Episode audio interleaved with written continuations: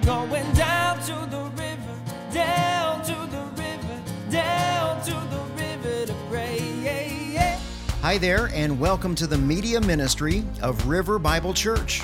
I'm Pastor Dustin Daniels, inviting you to visit our website to download today's sermon notes. You can sign up for our newsletter and also submit a prayer request. We would love to pray for you and answer any questions that you may have. For more information, visit riverbible.org. Now let's open up the Word of God together for today's message.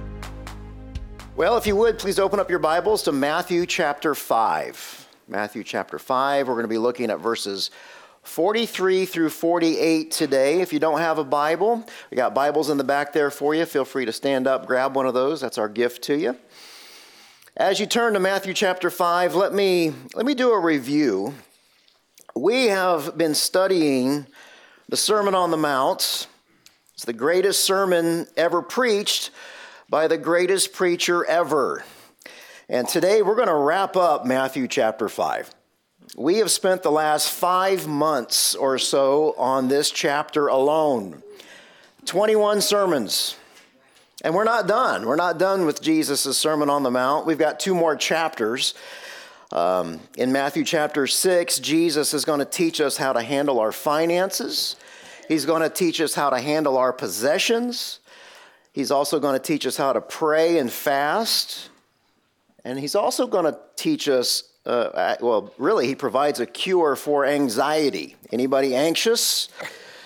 He's going to teach us, uh, or he's going to give us the cure for an anxiety. And then in chapter 7, he's going to teach us how to judge people correctly by using discernment. He's going to show us how to persevere in our faith and also how to enter the kingdom of heaven. But before Jesus does all of that, and those are all very important things, he's going to conclude this segment of his sermon on the subject of love. And today we come across really one of the most distinctive teacher, uh, teachings in Scripture. Uh, we see it in the Old Testament. You shall love the Lord your God with all of your heart, with all of your soul, with all of your strength in Deuteronomy. We see it in the, uh, in the Gospels. For God so loved the world, he gave his one and only Son. Whoever believes in him should not perish, but have eternal life. And we see this teaching also in the epistles. Galatians chapter 5, the fruit of the Spirit is it's love, along with joy and peace and, and long suffering and kindness and goodness and faithfulness. God's love is the pinnacle of our faith. But we do have a problem this morning. Um, and the problem that we tend to have with love is that we define it differently than God does. And there's also a reason that it's taken us 21 sermons to get to this point this morning, this point on love. What's the reason? And why do you guys care? Well, let's find out. If you would, please stand for the reading and the honoring of God's word. Matthew chapter 5, verse 43 and following. Jesus says, You have heard that it was said, Love your neighbor and hate your enemy. But I tell you to love your enemies and pray for those who persecute you, so that you may be children of your Father in heaven. For he causes his sun to rise on the evil and the good, and he sends rain on the righteous and the unrighteous. For if you love those who love you, well, what reward will you have? Don't even the tax collectors do the same? And if you greet only your brothers and your sisters, what are you doing that's out of the ordinary? Don't even the Gentiles do the same? Be perfect, therefore, as your heavenly Father is perfect. And this is the word of the Lord for River Bible Church this morning. Please be seated. Thank you. Let's take a deeper look here at verse 43. Jesus says, You have heard that it was said, Love your neighbor and hate your enemy. Well, Jesus uses his teaching phrase one last time here. Um, he's been in the habit of saying, You have heard that it was said, but I tell you. And we've learned that this teaching tool was called the halakha. It, it, means to walk, it means to go. So, in other words, this was a very practical teaching tool for the Jews regarding Scripture. It was a way that the scribes and the Pharisees taught really how to apply Scripture to our daily lives. Now, keep in mind, Jesus is not asserting new laws when he says that you have heard that it was said, but I say to you. But what Jesus is doing, he's teaching the law as it was originally given. Jesus is upholding the standard that was intended from the very, very beginning. And we've watched Jesus do this repeatedly. He did it with anger, he did it with adultery, divorce, keeping promises, dealing with our so called rights. And today we're going to see how, how, how Jesus does this with love, this impossible standard of love. Back to verse 43, Jesus says, Love your neighbor and hate your enemy. Well, the first thing to note here is that there is not one verse in the Old Testament that says this to love your neighbor and hate your enemy. That's why Jesus repeatedly has said, You have heard. You have heard it said. You have heard. You've heard. Well, who did they hear this teaching from? Well, just like the rest of the teachings, uh, what Jesus is doing here, he's exposing the scribes and the Pharisees. Love your neighbor, hate your enemy. Really, what this is, it's a half quotation from the Bible and it's a half fabrication from the religious leaders. So let's break it down. Let's look at the first part of this. Love your neighbor is in the Old Testament. It, may be bolded in your Bible to indicate that. In Leviticus chapter 19, we find this statement in what's called the holiness laws. So in Leviticus chapter 19, verse 17, it's written, Do not harbor hatred against your brother. Rebuke your neighbor directly, and you will not incur guilt because of him. Do not take revenge or bear a grudge against members of your community. And here we go, but love your neighbor as yourself.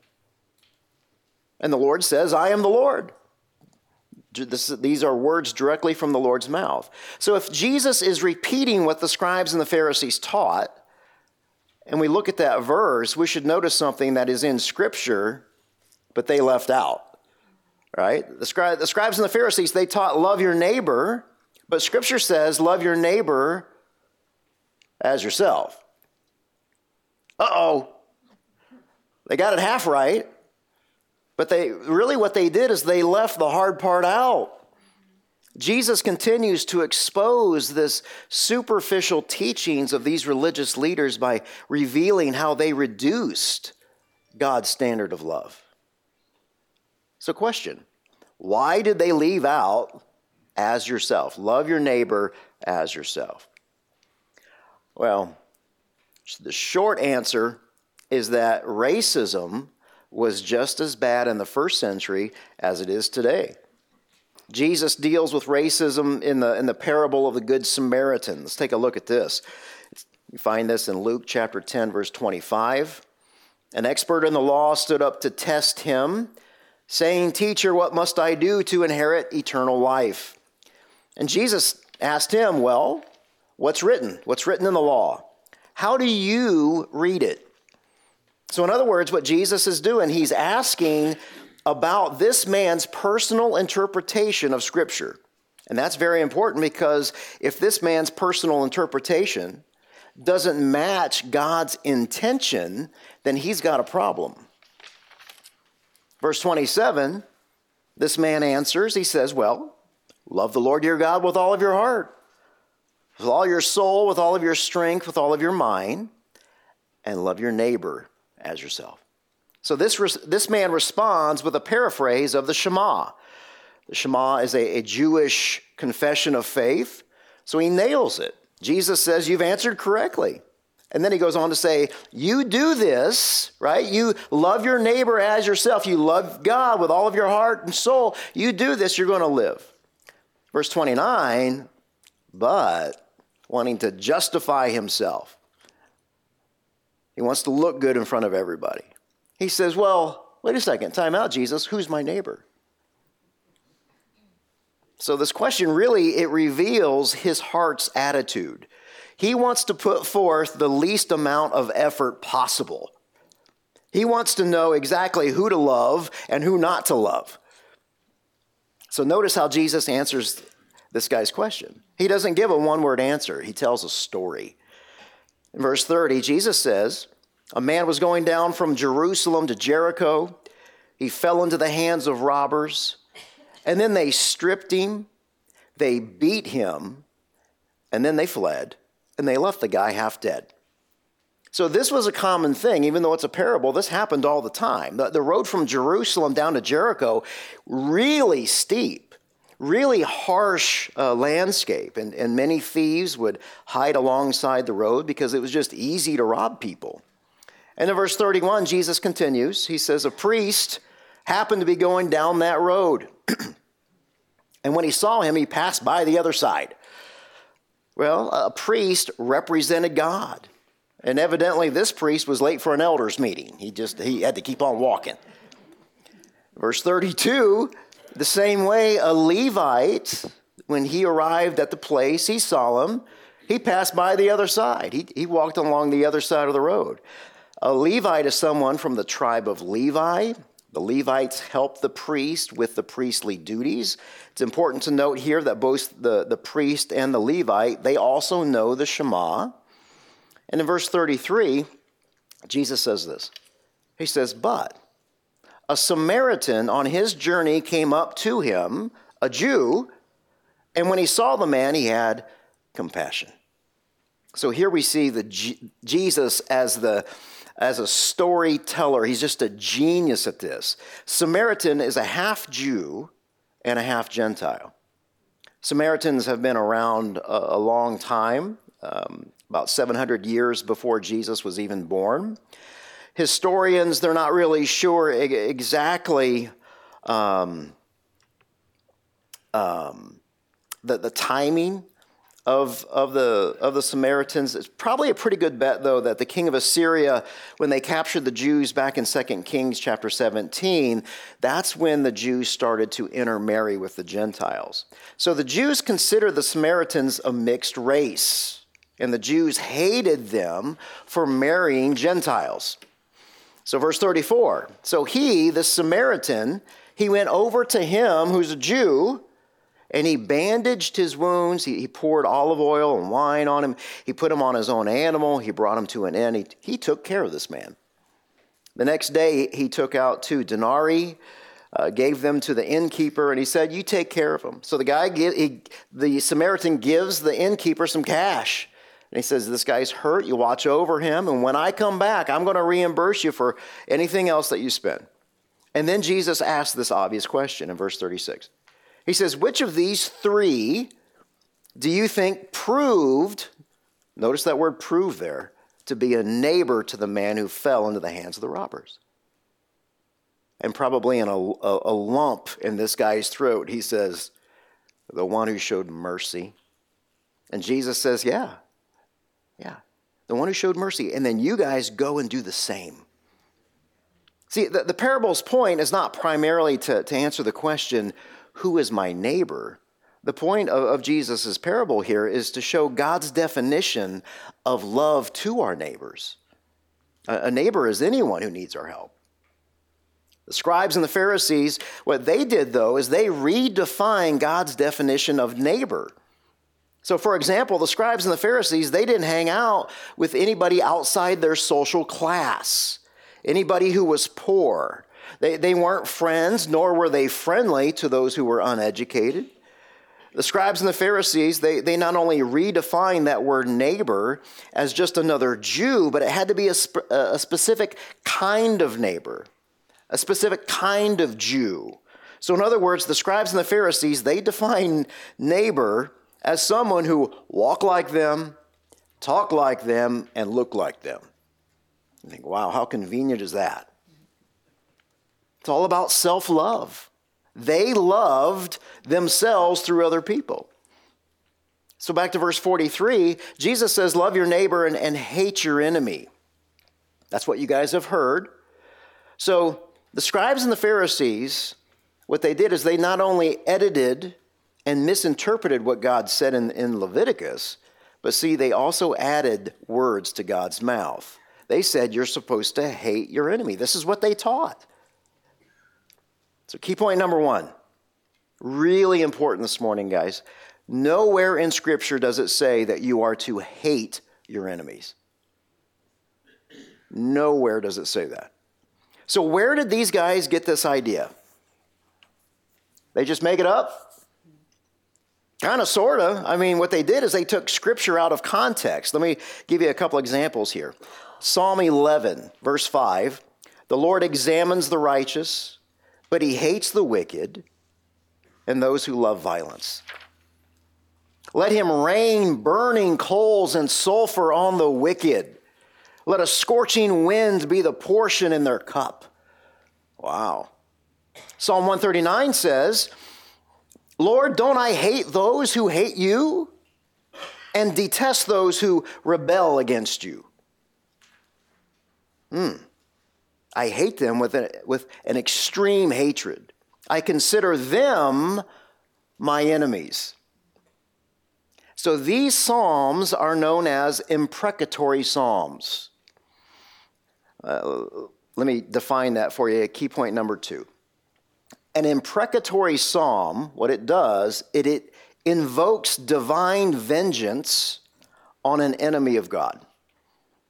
So when you when you hear people wanting to call down fire from heaven, right? This is an imprecatory psalm. Now, there are numerous psalms that, that fall into this category, quite a few Psalm 58, 68, 109, 137. But it's in these Psalms where we see King David, what he does here is he invokes curses on people. And this is where the scribes and the Pharisees justified their teaching to hate their enemies. But once again, guys, nowhere in Scripture does it say that we are to hate them. The mistake that the scribes and the Pharisees made is the same one that we make today. They focused on themselves when reading Scripture rather than focusing on God. This misapplication of God's word still done today. Just last week, I was on my YouTube channel looking at, at, at videos, and this woman is uh, she is she is calling down vengeance on her husband's enemies. She read this imprecatory psalm, and she said at the end of it, she said, "You know, it's in the Bible. Look it up for yourself." Never mind the fact that her husband is a prosperity preacher who just committed adultery. All right? She, she took that out of context. She made that all about herself. An imprecatory psalm is, is what it does is it glorifies God, not ourselves. So back to verse 44, and Jesus says, But I tell you, love your enemies. Love your enemies? So at this moment, you've probably heard like an audible gasp from the disciples. The scribes and the Pharisees who were listening, they probably started laughing because they had to think Jesus was joking. Love your enemies. They were taught to hate their enemies. So not only is Jesus commanding his disciples to love their enemies, but he is he's speaking of a particular type of love here. He's not referring obviously to a romantic or a sexual kind of love. That's eros. Nor is Jesus talking about storge, which is the love for your family. Uh, he's not referring to even being friends with your enemies. Philia. He uses the verb agapao. Love here is a verb, agape. So, key point number three this kind of love that Jesus is talking about, this agape love, is an act of sacrifice and service. Agape love is an act of sacrifice and service. See, it costs us something to love someone this way. And that's why Jesus gave the example of the Good Samaritan. Key point number four Agape love, it may involve emotion, but it must include action. Agape love, it may involve some kind of emotion, and there's nothing wrong with that, but it must include action. So in 1 Corinthians chapter 13, the Apostle Paul, he provides 15 characteristics of agape love. All 15 are verbs, All 15 are actions, right? 1 Corinthians 13 4, he says, Love is patient, meaning love is even tempered. He says, Love is kind. Love is, is useful to people. It's not just an emotion, it's useful. It's gentle with people. And then he goes on to say, Love doesn't envy, it's not boastful, it's not arrogant. Love is not rude, it's not self seeking, it's not irritable. How many of you are irritable this morning? Put your hands down, it's okay. Love doesn't keep a record of wrongs, right? Love finds no joy in unrighteousness, but what it does do is it rejoices in the truth. It bears all things, believes all things, hopes all things, endures all things. Look at this love never ends. Love never ends. Key point number five agape love is where your behavior overrides your feelings for that person. Agape love is where your behavior overrides your feelings for that person. So how do we how do we make sense of all of that? I mean, when you love those who don't like you, what happens is that you confuse them, right? You catch them off guard. You, you take away that energy for their dislike towards you, their distaste for you. I heard a story of a, a young man that, that went into the military, and for whatever reason, this man's superior officer got mad at this private. And in front of everybody, he kicked him repeatedly. The next day, the officer found those same boots that he used to kick the private thoroughly cleaned and shined. See, what happened is the, the private cleaned the very boots that he was assaulted with the day prior. The superior officer broke. He, he didn't know what to do with that. He couldn't understand it. He, he didn't understand that kind of agape love. So when Jesus says, Love your enemies, he's saying that we must love people because of who they are. They are sinners who are broken, and they are deceived by the world, and they are deceived by Satan. We must love people because just like you and me, right? They are in need of God's grace. They're in need of God's forgiveness. Loving people we don't care for, this is not a human standard. It's a supernatural standard, and, and that's the whole point. Key point number six think about this. If love is the greatest thing that someone can do, then loving our enemies is the greatest thing love can do.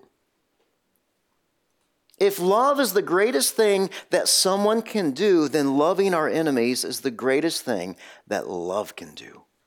So, in other words, we will never experience love as God designed it if we don't learn to love our enemies. And if we think that's impossible, just wait, there's more, right? Look at verse 44. Jesus, he goes on to say, and pray for those who persecute you. So if Jesus were like this spiritual trainer, he just added some more weight right? Why would Jesus command us to pray for people we don't even like? I mean, these are the people that drive you crazy. The very, na- the very mention of their names, it, it brings about this visceral, emotional response to you, right? But when you pray for these people, something divine begins to happen. You're the one that begins to change. And we think to ourselves, wait a second, I, I, I don't need to change. He's the one that needs to change. That's why I'm praying for him in the first place. So he's going to change. That's going to take some time, but slowly and surely, I mean, you're going to see a change in yourself. Other people are going to start seeing a change in, in you as well. By praying for people who drive you crazy, you're going to become more compassionate, more merciful.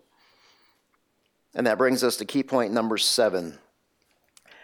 By loving and praying for our enemies, we overcome evil with good. By loving and praying for our enemies, we overcome evil with good.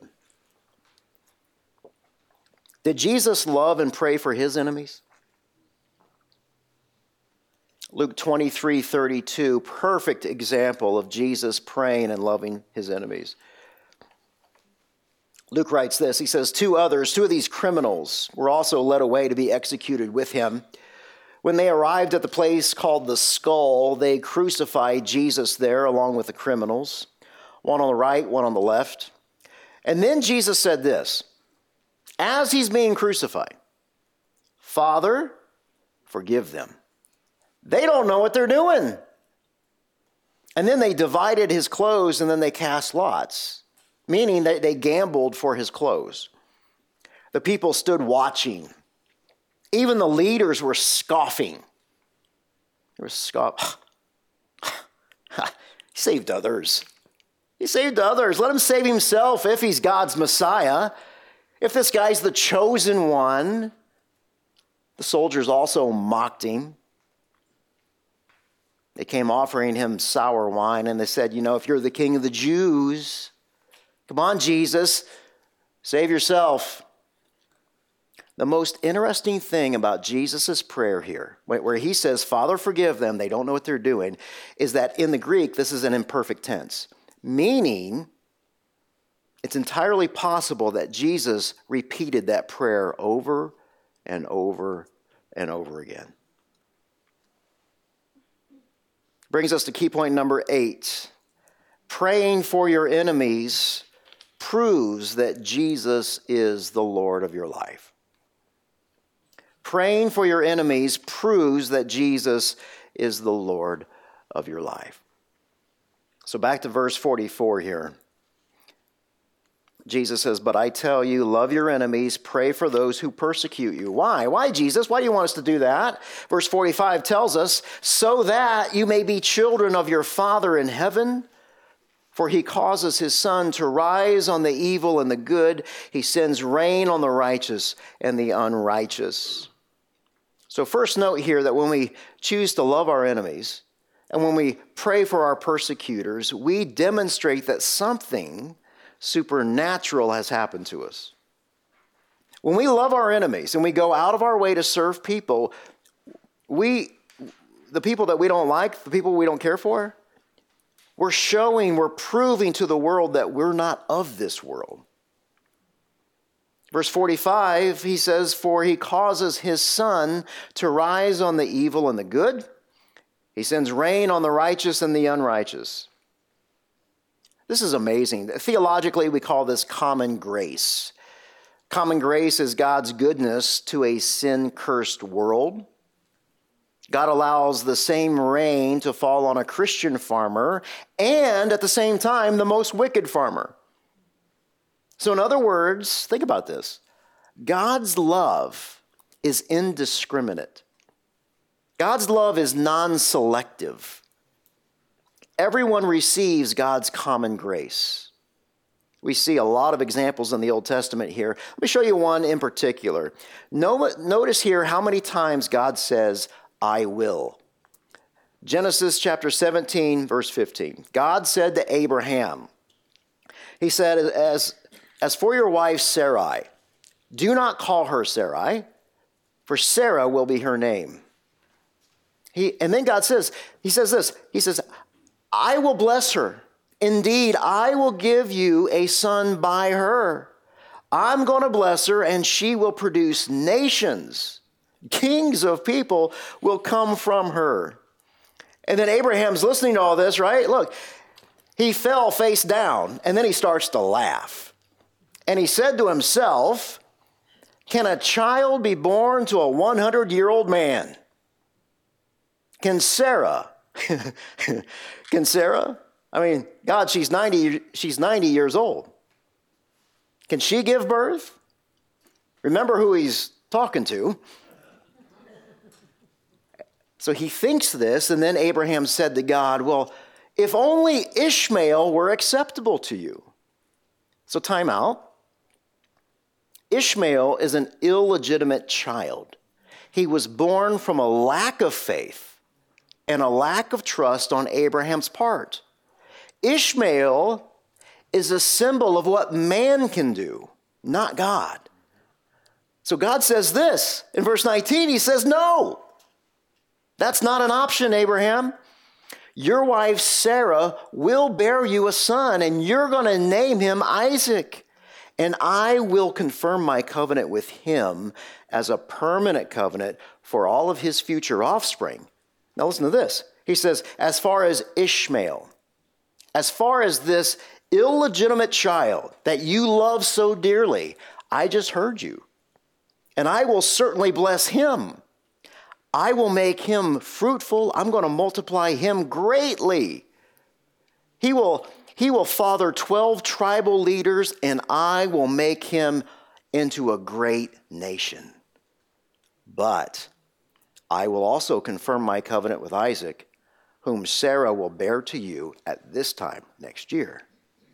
So, yes, Ishmael received the love and the blessings of God through common grace, but Isaac was chosen he was chosen for God's covenantal love, and that is different. But back to God's common grace here. God's common grace is given without merit. God chooses to bless because he chooses to bless. It's just that simple. It's not based on what we have done, it's not based on what we will do.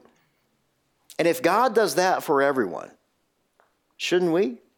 I mean, as, as his children, shouldn't we reflect that same attitude? as well. Verse 46, Jesus says, For if you love those who love you, what reward will you have? In other words, big deal, right? Don't even the tax collectors do the same. now, this is probably one of the biggest insults from Jesus to the scribes and the Pharisees yet. Why? Because Jesus just compared them to the IRS. That's why. Tax collectors were, many, many tax collectors were Jews who extorted money from fellow Jews. Tax collectors were despised. Now keep in mind who penned this gospel. It's Matthew, he was a tax collector. The scribes and the Pharisees, man, I tell you what, after hearing this, they must have been some kind of mad. Why? Because what Jesus does, he compares them to tax collectors. He, he compares the religious leaders to traitors. The scribes and the Pharisees, they were sure of one thing, and that one thing is that they were better than everybody else. And yet, Jesus reveals the selfish love that they have for themselves.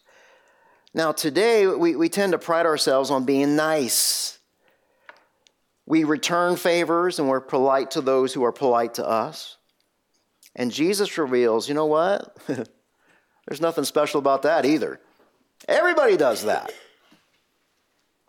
Even gang members with, within the same gang love one another and are kind to one another.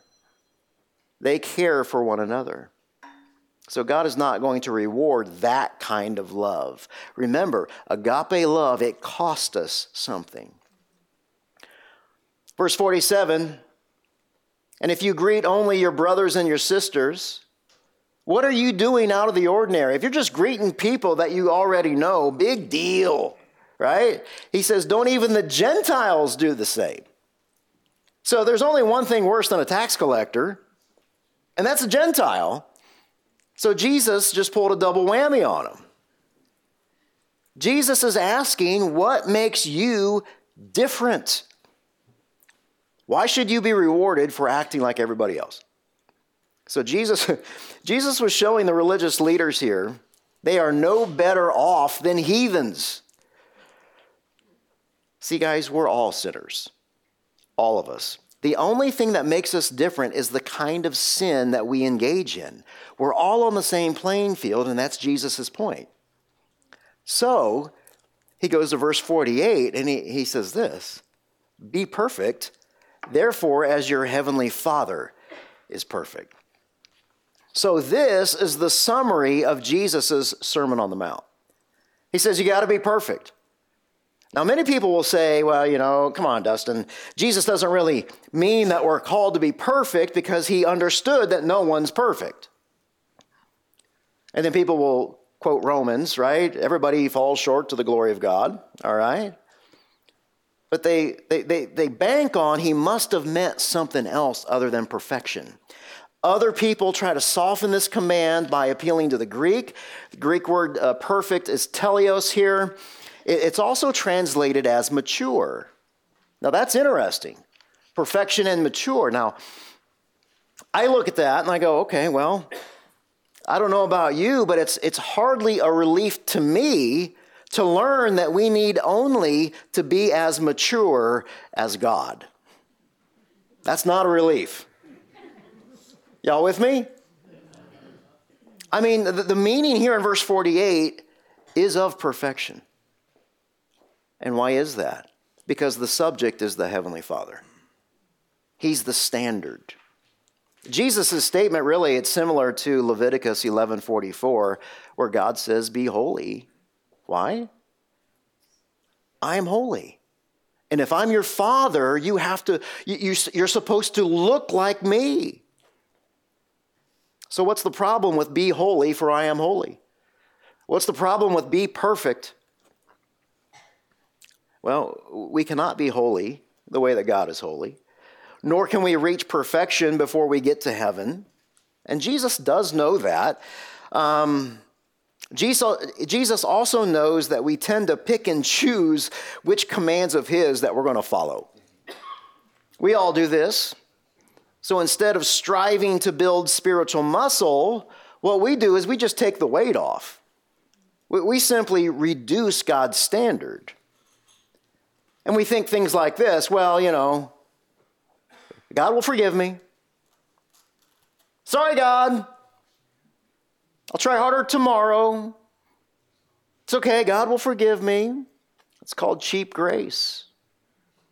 It cheapens our walk with the Lord. It's cheap grace. We don't want to take God's grace for granted. So, what Jesus is explaining here is that God's moral standards never change. God's standard is perfection. So let's not miss Jesus' point throughout the entire Sermon on the Mount so far. He has left us with this overpowering sense of spiritual bankruptcy. Nobody has done, nobody will, will reach the standards of the Sermon on the Mount. Jesus is revealing how much we need him as a Savior. I mean, we need someone, and it's not just anyone, but someone who is both the Son of God and someone who is the Son of Man to empower us to meet God's standard of perfection. And if we as a church, if we don't love like this, that's called sin. And as a church, really, this message is a call to repentance, to make sure that we are striving to love like this. For those of you who don't believe, this is not a, a, a, call to repentance, but a call to salvation. And that's the beauty of the cross. Because spiritually speaking, our sins were transferred to Jesus on that cross. But see, it doesn't stop there. His perfect life is then transferred to us. It's the imputation of Jesus' perfect life that's how we meet this impossible standard of love. We can't do this on our own. We don't have the capacity to do this. So, what does it look like practically in our lives today? How do we apply this? Key point number nine. As we experience God verse by verse, and we apply these teachings into our lives, we are pursuing the very perfection of God. I know that's a long one, but it's important. As we experience God verse by verse, and we do something with it, right? We, got to, we have to apply these teachings. We have to implement them in, in, our, in our daily life. We really are pursuing the very perfection of God. So, how do we know that's to be true? Let's go back to verse 48. Let's look at it one more time. Be perfect Therefore, as your heavenly Father is perfect. There's something really important here in the Greek we're not seeing in the English. The Greek is called a future indicative, and it could be translated this way You shall be perfect. You shall be perfect as your Father in heaven is perfect. That word you there is emphatic. It means that Jesus is speaking directly to his disciples. Jesus does not expect the world to love enemies. Jesus does not expect the world to be perfect, nor should we. Key point number 10. If we refuse to love our enemies, we will never experience love as God loves. If we refuse to love our enemies, like Jesus tells us here, we will never experience love as God loves. We're going to be missing out on that. From a very practical standpoint, pursuing this impossible standard of, of love, it looks like this. Let me just leave you with a, a few questions. When you're in your prayer time tonight or tomorrow or just throughout the week, ask yourself this when, when you look into the rearview mirror of your life, am I more loving? Am I more kind than I was last year? Do I have more patience? Am I less irritable? And if I'm not, why? Why is that? Father in heaven, may we ponder the impossible standard of love. May we understand just a little bit more of your love today than we did yesterday. Uh, Lord, and, and as we look into the rearview mirror of our lives, and as we're being stretched, and as you're pushing and molding and, and shaping us into the very character of your Son Jesus, may we stop resisting and allow you to have your way with us. We're coming up on a new year. We have no idea what's getting ready to happen next year. We, we don't even know what's going to happen next week. But Father, we cling to you. As imperfect as our love is, Lord, we do want to be perfect, and we can only do that by your grace. Lord, we love you. It's in Christ's name we pray. Amen.